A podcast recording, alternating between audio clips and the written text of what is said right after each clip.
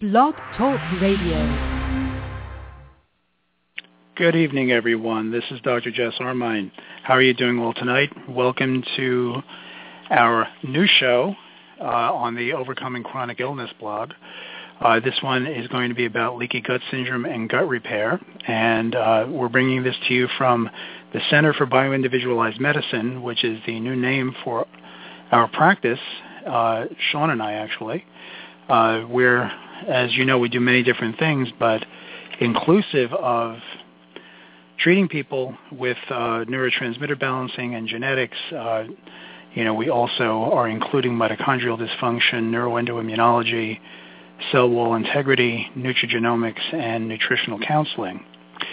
I would like to introduce tonight April, April DeRisi, who is my webmaster. She's running the uh, chat room. So April, say hi. Hi everyone. I hope you're having a good night so far. Um, again, my, my name's April Derisi. I'm the one that's been working on the website and doing all the updates and stuff. So um, tonight you guys can actually go to the website and um, you can actually view the PDF that goes along with this uh, show tonight. So definitely we are glad that you're here and hopefully you learned something. Thank you. Thank you. So if you don't have the PDF file to follow along with the lecture, uh, go to drjessarmine.com, uh, go to radio shows, okay, and on that page you'll be able to click and get the PDF that I created uh, so we could um, all follow along and understand this very important syndrome. Remember, the purpose of the Overcome, Overcoming Chronic Illness uh, blog is to give information on how to um, how to look at chronic illnesses and how to treat them. And it all has to do with inflammation. It all has to do with, you know, getting at to the getting at the root cause of the problem, but mostly healing the body. Uh, you can have Lyme or any kind of infection and, and use multiple antibiotics to kill the bugs. But if you don't repair what the bugs did to the body, that person will remain sick. And I think that that's the area that has been most left off and most not attended to by my allopathic colleagues. So I bet anybody who's seen a um, alternative medicine, naturopath, whatever, they're always talking about the gut first. Okay, fix the gut, fix the gut, fix the gut. Well, I'm about to tell you why. Okay, and hopefully uh, most of you have the PDF file. Okay, so if you look at that on the bottom right-hand corner is a number, so you know what page I'm on. Okay, number one, you see the beginning of the lecture. Page two is a cute little puppy, and he's one of my favorite guys. I think he's a police dog in training myself. Okay, but we all start our lives looking like him. Okay, all fresh, all ready. Okay, nothing bothering us, and uh, just all kinds of happy. And this guy couldn't get any cuter. And let's go to page three, is a normal gut. This is what happens when we're born, hopefully, okay, that we have a normal gut. And it's important that you understand the structure of the human gastrointestinal tract. Uh, this is a really great picture. What it lacks is um, an indication of the mucus layer that goes over that what looks like a brush border here. Okay, so the very first layer of protection that you have in your body is this mucus layer. It's called the extrinsic barrier, and the purpose of the mucus layer is, in fact, to trap toxins, trap bacteria, trap yeasts, trap toxins, so forth and so on. Okay, and those funny Y-looking things are what's called secretory IgA, immunoglobulin A, and you can think of them as popping into the mucus layer and holding on to the toxins until it's time to move them out. Now, I'm going to be speaking a little euphemistically, a little bit overviewish type stuff. Uh, there are innumerable references that, and this one comes from Nature Reviews uh, Immunology, that uh, will give you much much deeper understanding. But I'm going to kind of give you an overview, okay, of how things actually work. Okay. Uh, the next layer of protection we have is that brush border that you see, are the cells called the enterocytes, and they have between the cells tight junctions. Okay, think of tight junctions as like vitamin A and D, and they kind of hold each other together like kids at a college game, you know, kind of interlocking their arms. And they prevent any of the bacteria, dietary peptides, I'll call them the bad boys, the things that can hurt you. Prevent them from getting into the bloodstream, getting into the basement membrane there called the lamina propria. Okay? And the purpose of these cells and the little brush borders up there is to absorb nutrients once they've been broken down to their particular constituent parts. Underneath the intrinsic barrier, you're seeing these funny looking things that are called Peyer's patches. If you were to actually look at a gut, if you actually look at a GI tract, you would see these little patches on them and you'd say, oh my God, the person's got cancer or something. No, no, no, no. These are actually part of the immune system. These Peyer patches are how we protect ourselves from the external environment. As a matter of fact, if you look at these cells that look like little stars, okay, where they're kind of one on the one on the top is that's called the dendritic cell. And his job is to go out and kind of take a little sample of what's going on inside the gut, okay, to see if there's any inimicable types and bring that information to the Peyer's patches. And I'm going to tell you in a little while how the Peyer's patches actually work. Okay? And I see that we're building up. For the new people who came in, if you go, if you have not gotten the PDF, that is the um, notes for the lecture tonight. You can go to drjessarmine.com, click radio shows, and that's where the PDF will be. Just click it; it'll pop up, and uh, it's all nice and colorful and stuff. Now we'll all talk about leaky gut syndrome, okay? And on page four, I found a an interesting um, illustration that kind of gives us an idea of how leaky gut occurs. Okay, remember you start off like the puppy. Okay, nice, everything's pristine, but things happen that cause cause our gut to become leaky, and then I'm going to tell you what the leakiness does. So on this slide, which is, I think is really, really good, it tells you that alcohol, food additives, environmental toxins, pesticides in foods, food allergens, medications, and drugs can lead to dysbiosis. And it leads to dysbiosis by damaging the gut wall. Then you can get bacterial overgrowth, fungal overgrowth, parasites, and believe me, my friends, parasites are, are the most underdiagnosed gastrointestinal infestation that in the United States. We catch more parasites than you'd like to imagine. And if you um, start perusing the sites for uh, autistic children, when they start treating the parasites, all of a sudden the autism starts going away. And uh, believe me when I tell you, uh, that's uh, pretty pretty amazing. I've seen it happen several times. So the parasites infection irritable bowel actually lead to the leaky gut syndrome, which is a actual opening of the the uh, tight junctions between the cells. Okay, this is all made worse by antibiotics. Okay, anti-inflammatory drugs, and I guess they don't really like alcohol because they mentioned it a bunch of times here. Um, this can lead to liver overload made worse by a lack of essential nutrients. You can't break things down anymore. Healthy, unadulterated food, vitamins. Um, um, this is the side about talking about what you can do about it. What really happens is as follows. If we go to page five, and this is a nice, colorful slide that let me explain to you how a leaky gut occurs. One, told you about the mucus layer. The thing I didn't tell you about the mucus layer is that the biota, probiotics that we take, the biota, the microorganisms live in the mucus layer. They eat the mucus, and uh, they perform their functions there. When the intrinsic barrier, the cells get damaged, okay, they release something called cytokines. Now, what are cytokines? Those are the biomarkers of the immune system. Okay, big deal, right?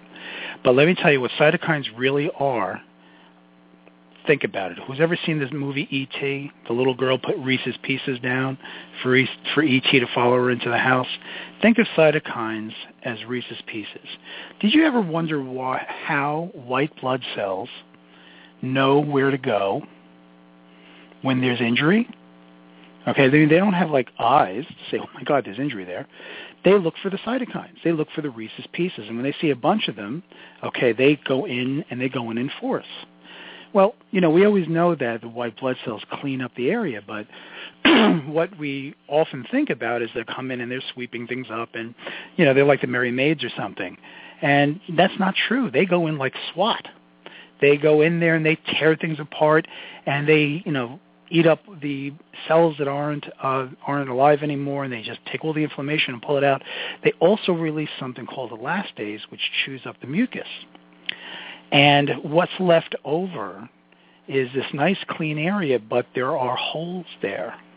Now, it wouldn't be such a big deal uh, if it only happened in one or two places. But let's face it, when you have a lot of assault on your gut over the years, given the toxins, environmental and you know other types of toxins, given the antibiotics, given the use of anti-inflammatories that are injuring the gut, and so on and so on and so on, okay, you can develop a pretty leaky gut just from the body trying to repair itself. So what happens when you have that leaky gut? Well, the mucus isn't there to protect you. So the dietary proteins and peptides, which means the incomplete breakdown products of proteins and so forth, the body sometimes doesn't break proteins down to their constituent amino acids. It breaks them down into short chain proteins, which to the body are indistinguishable, excuse me, indistinguishable from antigens. So they come go down into the basement membrane there. The um, various uh, microorganisms, the xenobiotics and so forth, can do the same thing and go right into the body itself. And those Peyer's patches, now that's when they come into play. What happens is a macrophage gets a hold of one of the bad boys and starts chewing on them. And that macrophage becomes what's called an antigen presenting cell. Think of him as a maitre d' and takes the product of his chewing and presents it to a naive T cell. That T cell isn't as naive as you think, okay, because the T cell gets to decide whether it's going to create a natural killer cell, which is against cellular invaders, or it's going to create antibodies. Uh, scientific titles will know that as Th1 and Th2 pathways. When it creates antibodies, which this takes a little while to do, okay, it'll fight off the antigens, but it also creates memory cells. Memory cells in the body sit there and wait. They're very antigen specific. They will sit there and wait for a particular antigen to come by before it starts releasing antibodies. I always tell people it's like my cat sitting on the windowsill waiting for one person and one person only to come by before he pounces, and it's usually me. Okay, and he go, wow! Okay, that, as soon as he sees me, but only one person will he pounce on. Okay, this is like the memory cells. The memory cells, as soon as they see the antigen that they were constructed for, will start releasing antibodies. And the more memory cells you have, the more antibodies get released. So what is that? And of course you have antibodies down, you have drugs and xenobiotics, you have infections, and all kinds of things can start creating these antibodies. And when you have a lot of antibodies, which are also known as immunoglobulins, okay, what do you have? You have inflammation. You have an upregulation of the immune system. And that is not necessarily a good thing. When you have increased upregulation of the immune system, after a while, you're going to have what's called immune dysregulation, and then the body doesn't know who to attack. There's so much inflammation that the body doesn't know who to attack, and guess what? That's where a lot of the literature says that's where autoimmunity comes from. Let me give you an example of how this can affect, let's say, the neurological system. Okay, we've all heard the story of the kid who is hyperactive and mom takes him off gluten and he starts getting better. I think we've all heard that story, and I, and, and I think it's a good one to utilize as as an example because what's really happening here, what happens is the gluten gets into the basement membrane and creates antibodies. Why is gluten such a big deal these days? Well, the gluten that was around from the wheat before the GMO, they um, genetically modified, uh, had a certain amount of gluten, which is the protein portion. Okay, the genetically modified gluten has 400 times more of gluten itself. The wheat has 400 times more gluten than previous, what we're adapted to over millennia. Well, we're not used to that.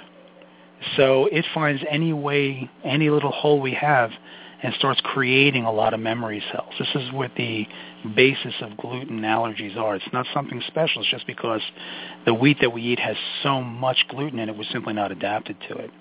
But back to the story, what happens is the gluten creates antibodies or immunoglobulins, not necessarily immunoglobulin E that creates histamine, but it could be immunoglobulin A, M, or any of the other guys.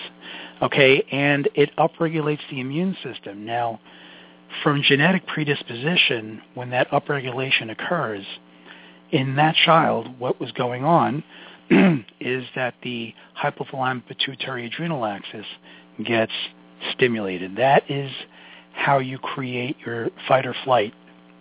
So you stimulate the HPA axis and the release is a lot of adrenaline. So then you have a kid who's hyperactive and he's going around going blah, blah, blah, or he's just running in place and excuse me, and that's where the uh, the food allergies. That's where the reaction comes from. So you take away the gluten, and very quickly, the child starts feeling better, and you know feel like you've done a good job, and you have. But if you don't fix the leaky gut, let's say you put him on soy. Within six months, he will build, have built up enough memory cells for the soy to start creating the same reaction. And for those people who've been around for a little while, especially if you have uh, any children with food allergies or you've been in this area for a bit, you realize that we first always took people off gluten and casein, which is you know wheat and um, and dairy. Now the three big ones are gluten, dairy, and soy. I wonder why. Because we started putting people on a lot of soy, giving people a lot of soy, giving them an opportunity to develop enough immunoglobulins to become quote unquote allergic, or oh God forbid I say the word allergic, hypersensitive. I know my um, my allergist friends will come after me with a stick. Uh, you know, it's too bad that I can't interact with everybody because uh, I don't hear anybody laughing at my jokes, but that's okay. So this uh, page five tells you the process of autoimmunity. So when you upregulate the immune system through a leaky gut, if you have a genetic predisposition to some type of autoimmune disease, it may express itself.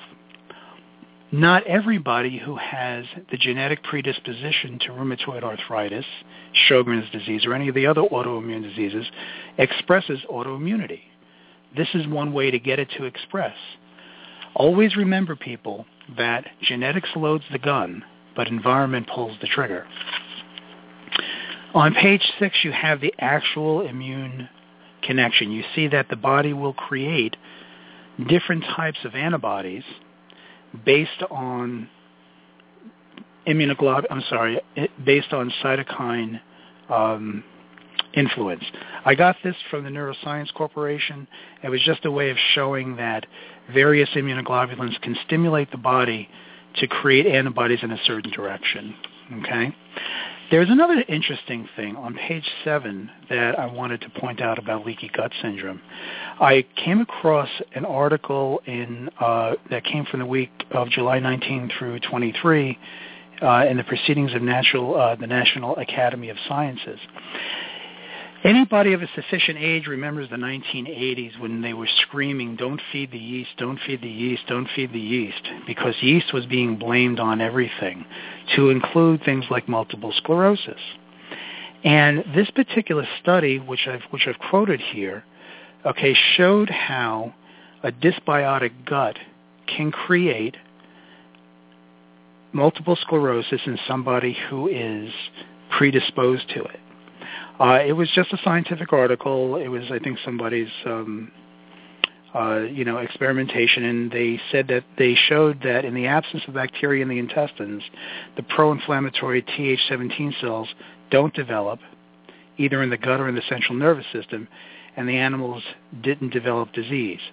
But when the animals were colonized with symbiotic segmented filamentous bacteria, in other words, the bad guys, okay, the Th17 cell differentiation was induced in the gut, and it, provo- and it promoted experimental autoimmune encephalomyelitis, which is multiple sclerosis. And I thought that was very interesting because what we learned in the 80s that if you allowed a lot of yeast in the gut, that in fact you would start getting sick.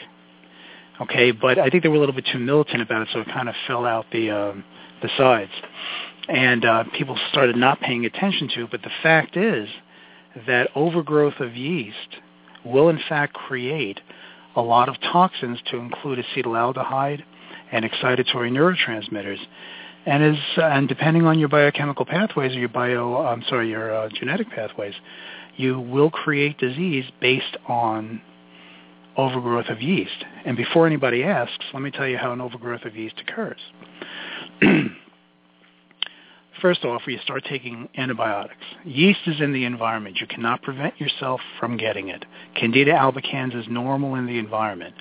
But if you would look at the room you're sitting in, okay, and picture it being the inside of the colon, there are so many different microorganisms, Lactobacillus acidophilus, Bifidobacterium breve, and da da da.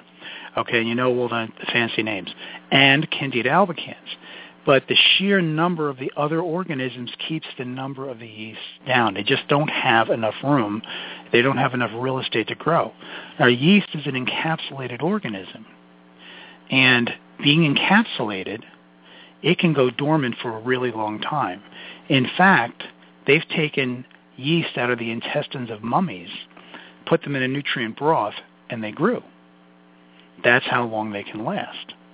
So what happens is you take an antibiotic, and it wipes out not only the organism you're looking for, but everybody else. Okay, so now a lot of real estate's opened up. So the encapsulated yeast looks around and says, ha, ha, ha, let me start growing. And they start growing you know, and if you don't immediately repopulate, okay, you repopulate slowly, okay, and the yeast can take up more real estate. Well, that's not so bad if it happens once, but happening again and happening again, and the yeast gets more and more and more real estate, and their numbers grow. And once they get to a certain point, and the toxins get to a certain point, they induce even a worse leaky gut, which induces worse upregulation of the immune system releasing tons of toxin, which toxins which block up the liver, okay, and then stimulate the excitatory nervous system, and then you have anxiety disorders and all kinds of things.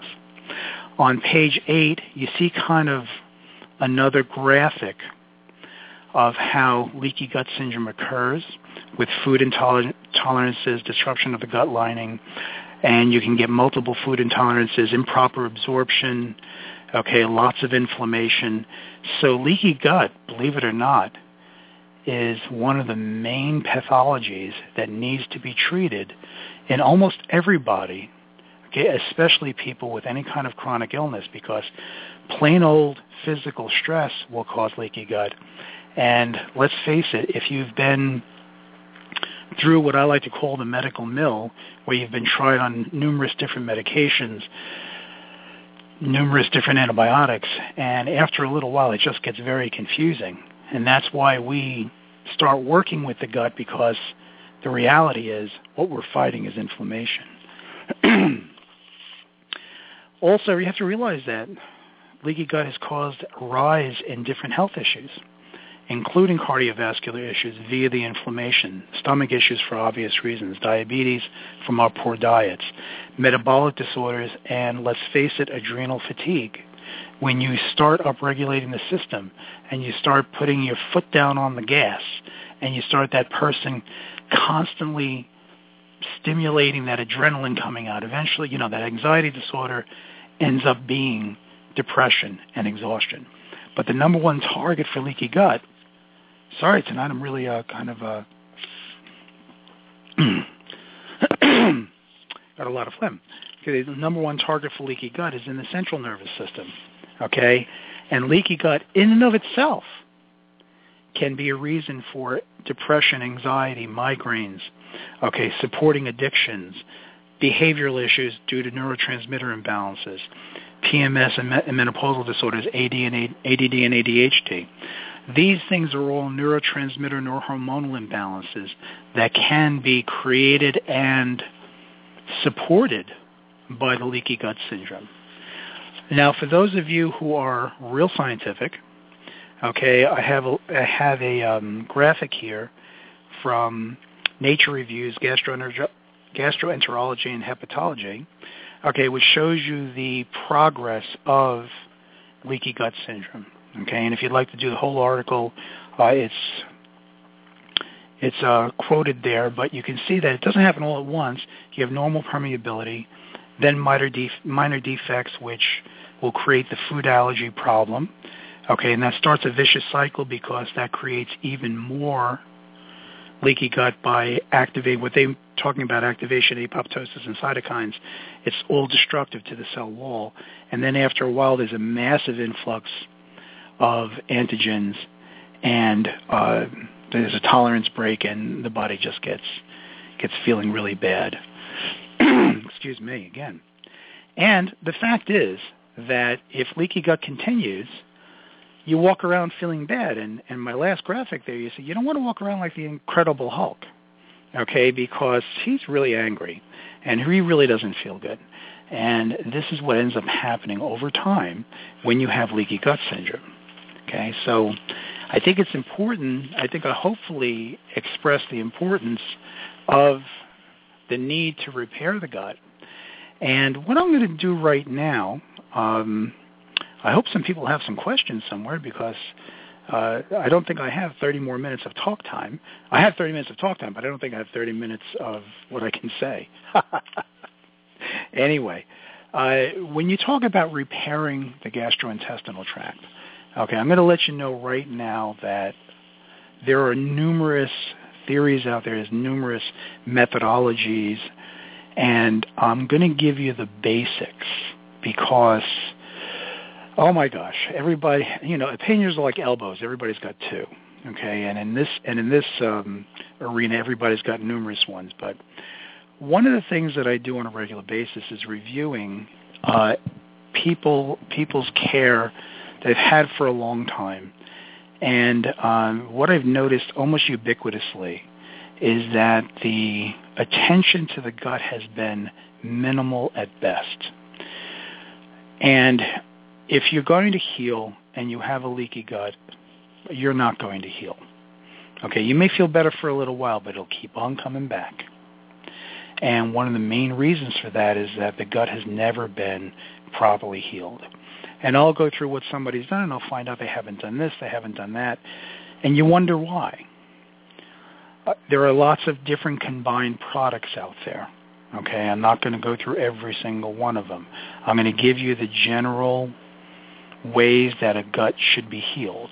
Okay, uh, first off, number one, if you know, you really should start removing the foods that inflame the gut. If you are hypersensitive to gluten, dairy, soy, every time you eat it, it inflames your gut. So if you know what your food allergies are, you should be avoiding them, okay, at least temporarily.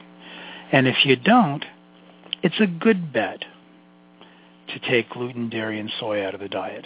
Okay, that won't hurt anybody. There's certainly lots of alternatives. Okay, and lots of times one of those three is what's giving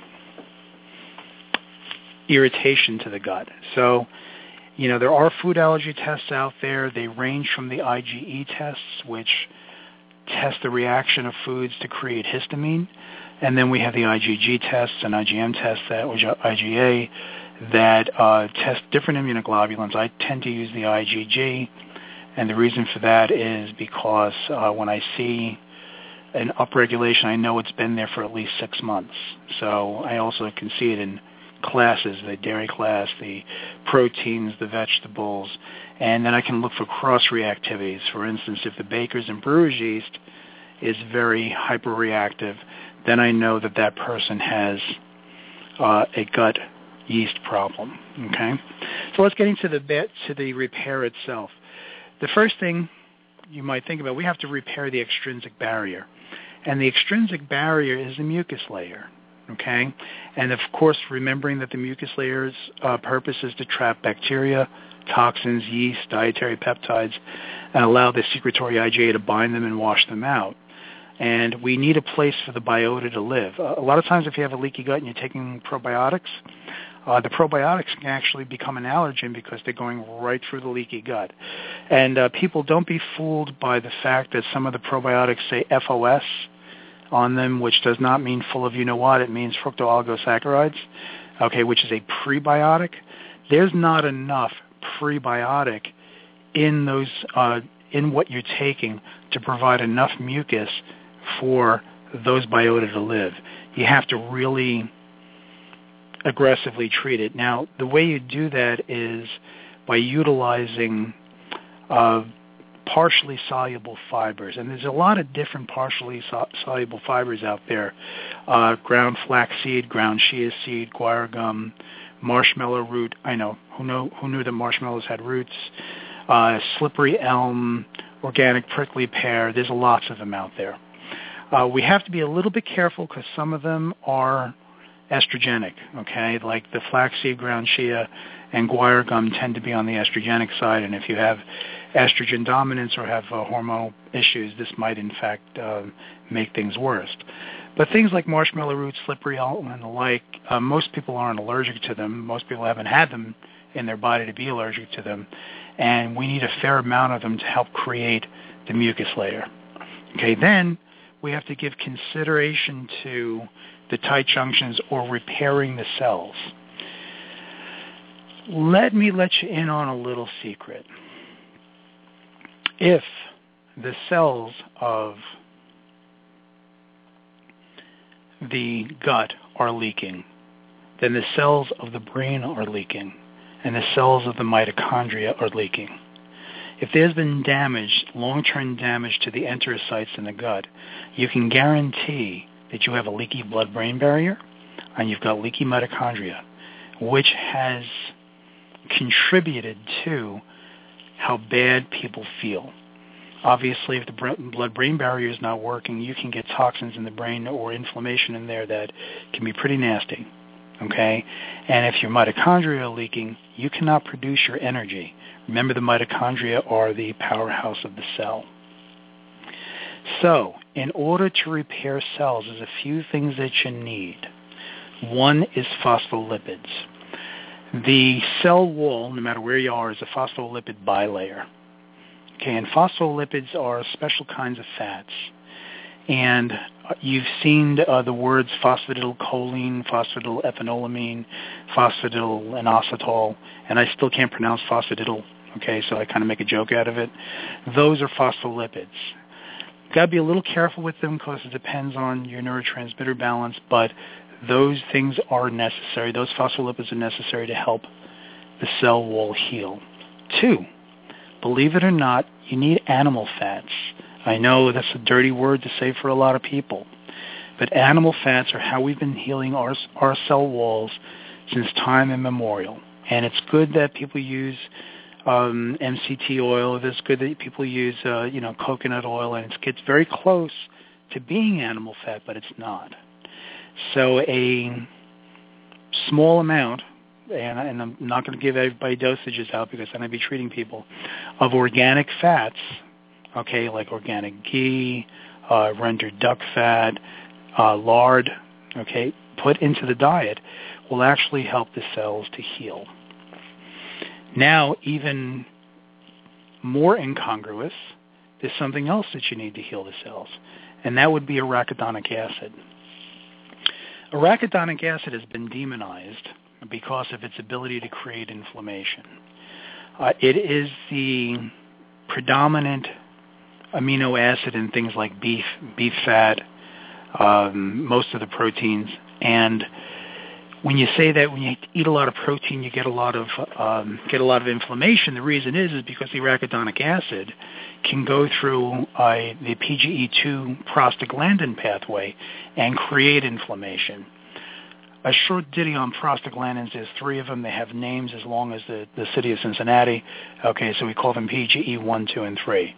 PGE 1 and 3 are anti-inflammatory, and PGE 2 are inflammatory. Things like Advil and the um, nonsteroidal anti-inflammatory drugs are anti-prostaglandins. They block prostaglandin 2. You've heard that you could take fish oils and that brings down inflammation. That's because the fish oils preferentially go into the PGE3 pathway, and it doesn't require a lot of enzymes to get there. So large amounts of fish oils can in fact be anti-inflammatory because it creates anti-inflammatory uh, byproducts. That's enough on the on the um, prostaglandins, but we need a small amount of arachidonic acid for our cells and uh, roughly two or three ounces a day for most people is a minimum to get your essential amino acids to include the arachidonic acid. So if you're a vegan or a vegetarian, we have to figure a way of getting arachidonic acid into you. And because it's been demonized, believe it or not, you can't find it in most protein powders. There are some specialized ones, okay, but they've taken arachidonic acid out because it's got such a bad rep. Which, um, what can I say? Then, after you start healing the gut, that's when the probiotics come in. They don't come in at first. Okay, they come in towards the end after you develop the mucus layer. That plus digestive enzymes so you can digest your foods are sometimes necessary it takes a while to fix a gut. It takes a fairly long while. Other supportive things are like vitamin C, large amounts of vitamin C, specifically the liposomal vitamin C, or if you listen to last week's um, show with uh, Michael Ann McAllister, uh, getting it intravenously. And when you get it intravenously, you can get 50,000 milligrams, 75,000 milligrams, 100,000 milligrams. And believe it or not, that is sometimes what's necessary to heal a really compromised gut. People, you better start asking questions, typing them in or something, or calling. If you want to call in at six four six five nine five two two seven seven. because I'm just about out of information. And uh, I don't want to end this this show early because I know there's people out there with questions. So I know dead air time, not supposed to do it. Okay, probiotics. Everybody says, what kind should you use? Well, the probiotics will balance the Th1 and Th2 immune system. Uh, if you're having to choose, Okay, I would choose a generalized uh, probiotic. Again, I can't mention um, particular products, but make sure it has Saccharomyces boulardii in it. S. boulardii is a probiotic yeast, and the probiotic yeast, uh, in this particular case, does not take root. Um, and believe it or not, in experimentation, you can see that the Saccharomyces boulardii actually pulls the candida off the walls and carries it out. So that's one way, believe it or not, of treating candida without, you know, using antifungals to begin with. And, um, you know, you'll start decreasing the number of them and start reclaiming the real estate. Okay, so that's a very gentle way of going after the yeast, by the way. Okay, before you start attacking it with either pharmaceuticals or nutraceuticals. Okay, and the reason being is that if you start attacking the yeast before the gut is ready, what's going to happen is all the toxins from that yeast will come out, go right through the right through the gaps, go right into the liver and make you really really ill. Okay, so guess what? It's really important that you work on this gut. And and I got to tell you, almost everybody's got leaky gut. Anybody with any kind of illness, any kind of um, especially a chronic illness, has had enough stress and enough attack on their gut that you can almost presume that one has a leaky gut. Are there tests for it? Yes. Are they accurate? Mm. Okay, it depends on how much leaky gut, how much you do it, how what type of test you're using, and so forth. Uh, um, the Pharmasan Labs used to have a really great test where they took your food allergies and they came up with a score of whether you had leaky gut or not. And that uh, test doesn't exist any longer. Ooh, I see somebody on here that is a caller. Ah, a question. Okay, hold on. We also Hi, Dr. Jess. I'm really enjoying. Hi. I'm really enjoying this show, and I think I probably need to remove my headphones since there's a little bit of feedback.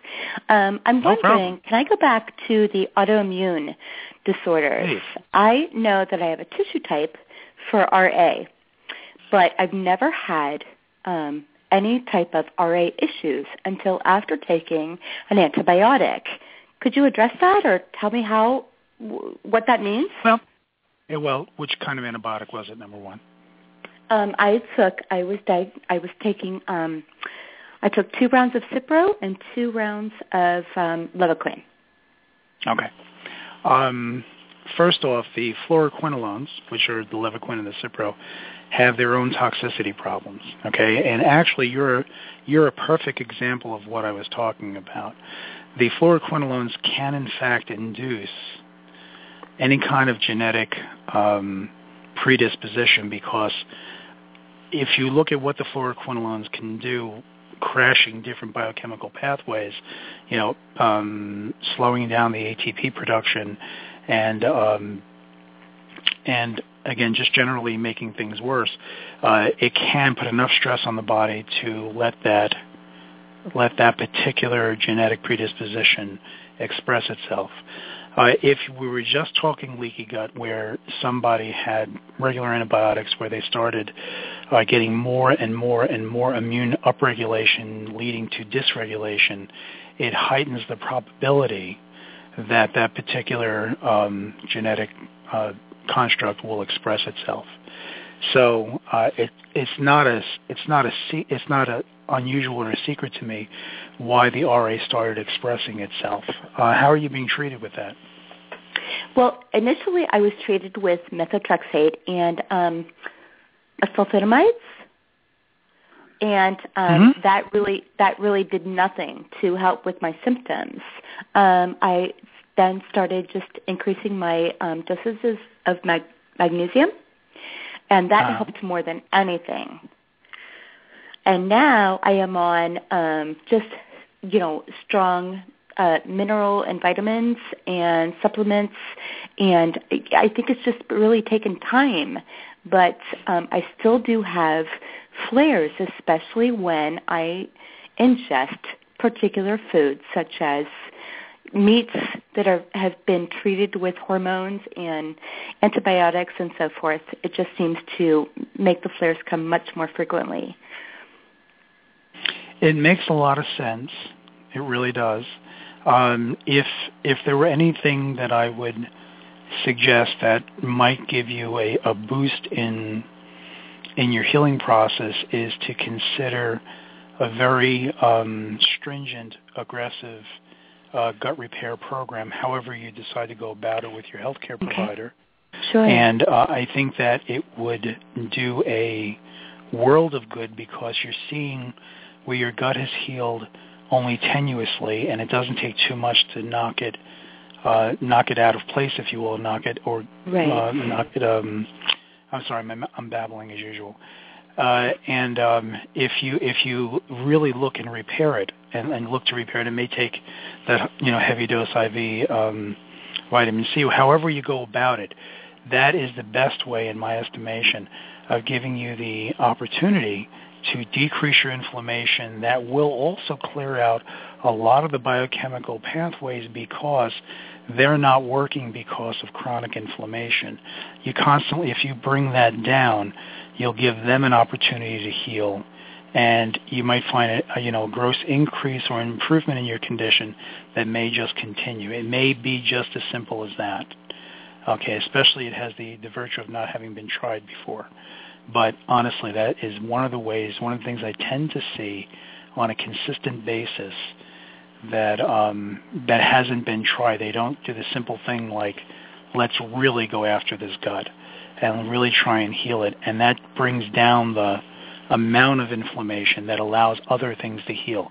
You can also think of inflammation and your body's energy. Okay, that it takes a lot of energy for your body to consistently fight this inf- inflammation.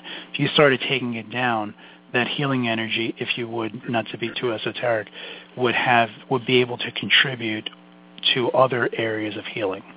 Okay, when you get down to the biochemical or the, or the genetic level, that's where you start talking about the genes being turned on and off, which that's not a, a phraseology I use, uh, but the pathways being de-stressed and allowing to work again, because I think of the pathways as highways. And uh, if you know you have a, a you know a four-lane highway, and you put 12 lanes of traffic in, it's going to slow down. It's going to not be dysfunctional. But if you take away the traffic and you put in the appropriate amount of traffic, taking away the, the stress, guess what? That pathway will start working again. And it doesn't take a lot of um, nutrigenomics or any kind of fancy stuff to make that happen. So that's that's my that's great really suggestion. interesting. Thank you so much. I appreciate that. You're Can I most ask you one more question?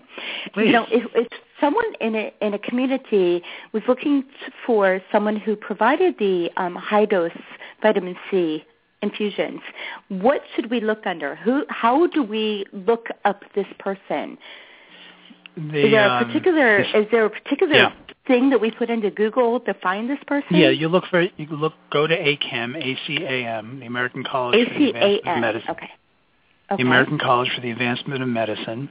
Okay. and they have a physician finder. Those are the people who are trained to do it. Uh, they have a physician finder that you can do by zip code and find the people who are within a reasonable distance of you. okay. And uh, then that'll usually knock it down to four or five practitioners that you can individually call them and ask what it is, what is it that they actually do, and what they are, um, what you know, what they can offer you. There's some of them that have been trained in chelation. There's some some people have certain types of practices, but usually in the United States you aren't too far from somebody who is at least capable of um, doing this. Uh, if you're anywhere near the East Coast and you wanted to talk to Michael uh, Michael Ann, uh, you could just look at our blog from last week and you'd be able Okay. to get in touch with her. But that's what she has recommended uh, that people, even in Australia, who are looking for this, how they should go about finding a um, practitioner. Excellent. Thank you so much for your time, Dr. You're Ellen. welcome. I'm a big fan. Take I really appreciate your oh, show. thank you so much. And care. uh, have Bye-bye. a good night. Bye-bye. You too. Hi, caller from the 217 area code. Hi. Hello? Um, had, yes, can you hear me? Uh, yeah, could you talk just a bit louder? Okay. Can you hear me now? Yes, I can. Okay. Um, I had two quick questions for you. Um, the first one is you were talking about probiotics, and Mhm. I was wa- I was wondering um, if you could give any kind of insight into a particular brand or like a soil-based organism. Um, unfortunately, um, in in this particular stat, I can't mention brands because then somebody gets mad at me, and then I get accused of actually treating people. But the principles, uh, I happen to be a fan of the soil-based organisms. Okay, I think that they're more powerful. I think they're, um, and uh, as long as you, if if you had to make a choice, um, they're a, a nice general probiotic that does in fact have the Saccharomyces boulardii in it is is a really good choice. Okay, some people argue that the liquid probiotics that are kept in the refrigerator are better. Uh, that has validity, but I think the thing that you should not do is what I've seen other people do is take a single probiotic, like somebody will be taking Lactobacillus acidophilus, and that's it. Okay, the Okay. various probiotics have not only um, are not only you know uh, do metabolism and create vitamins, they do a lot with the immune system. And uh, when uh, when the uh, Neuroscience Corporation had their their big process of how they treated uh, leaky gut, they actually had two different sets of probiotics one that you would take first that had Saccharomyces boulardii in it, and and certain lactobacilli and bifidobacteria. And the research that they put out said that uh, that helped quell the Th1 response, which is the uh, natural killer cells. And after a month of that, they they brought in the other antibiotics that balanced the Th1 and Th2 pathways. Okay, and it was amazing that they could find that they could do research and find research that equated uh, the various probiotics to the immune system and how the immune system was balanced. Uh, that was one thing that I, okay. I, thought was pretty amazing. But if you have to make a choice of uh, what kind of antibiotics, uh, probiotics to use, a good general one, the soil-based one, like I said, I'm real, I'm a good fan of. Uh, and uh, you know, and as long as it has uh, Saccharomyces boulardii in it, and you're seeing a, you know, uh, you know, a lot of the lactobacilli and the you know bif- bifidobacteria and so forth, you can um, you can be pretty safe that you're at least, you know, uh, repopulating the gut, and that's the real issue. Also, what I will what I will let loose is that if you go onto an antibiotic, anybody really who's listening, uh, it is not a bad idea to take a prodigious amount of probiotics while you're taking the antibiotic, even though most of them will be wiped out. Okay, but a lot of them will take root and prevent yeast from forming. Okay, taking up the uh, real estate, like I said, and take the probiotics at maybe double and triple the rate suggested on the bottle for at least two or three weeks after the antibiotic is finished. Okay, this is the best way, bar none, to prevent um, whatever dysbiosis would have occurred from the antibiotics from forming in the gut. It's a, you know, uh, you have to do it at first. It prevents a lot of fixing later on. Did okay. I answer your question? Um, yes, it does. Thank you. And I did have one more, if that's okay. Please. Um, in in my particular situation, you were talking about the steps to heal the gut and how um, certain things like the fats and and um, lipids and everything, how that's more beneficial to start there for healing the gut. Is that correct? I'm sorry. Could you repeat the question again?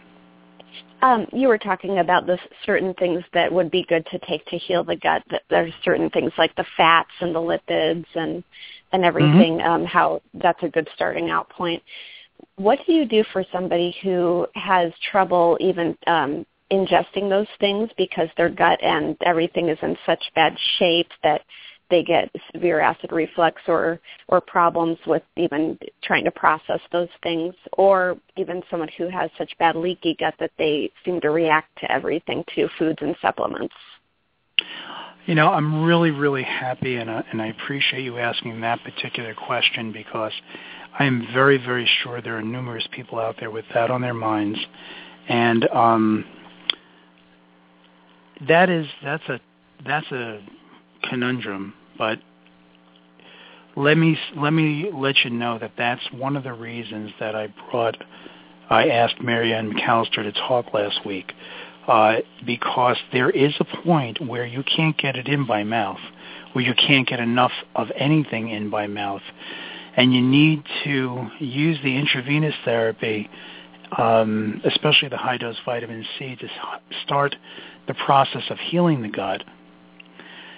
Uh, because you just can't get anything in that will, you know, reasonably get absorbed. Because usually with what you're talking about, there's hellish malabsorption so you're not mm-hmm. absorbing anything.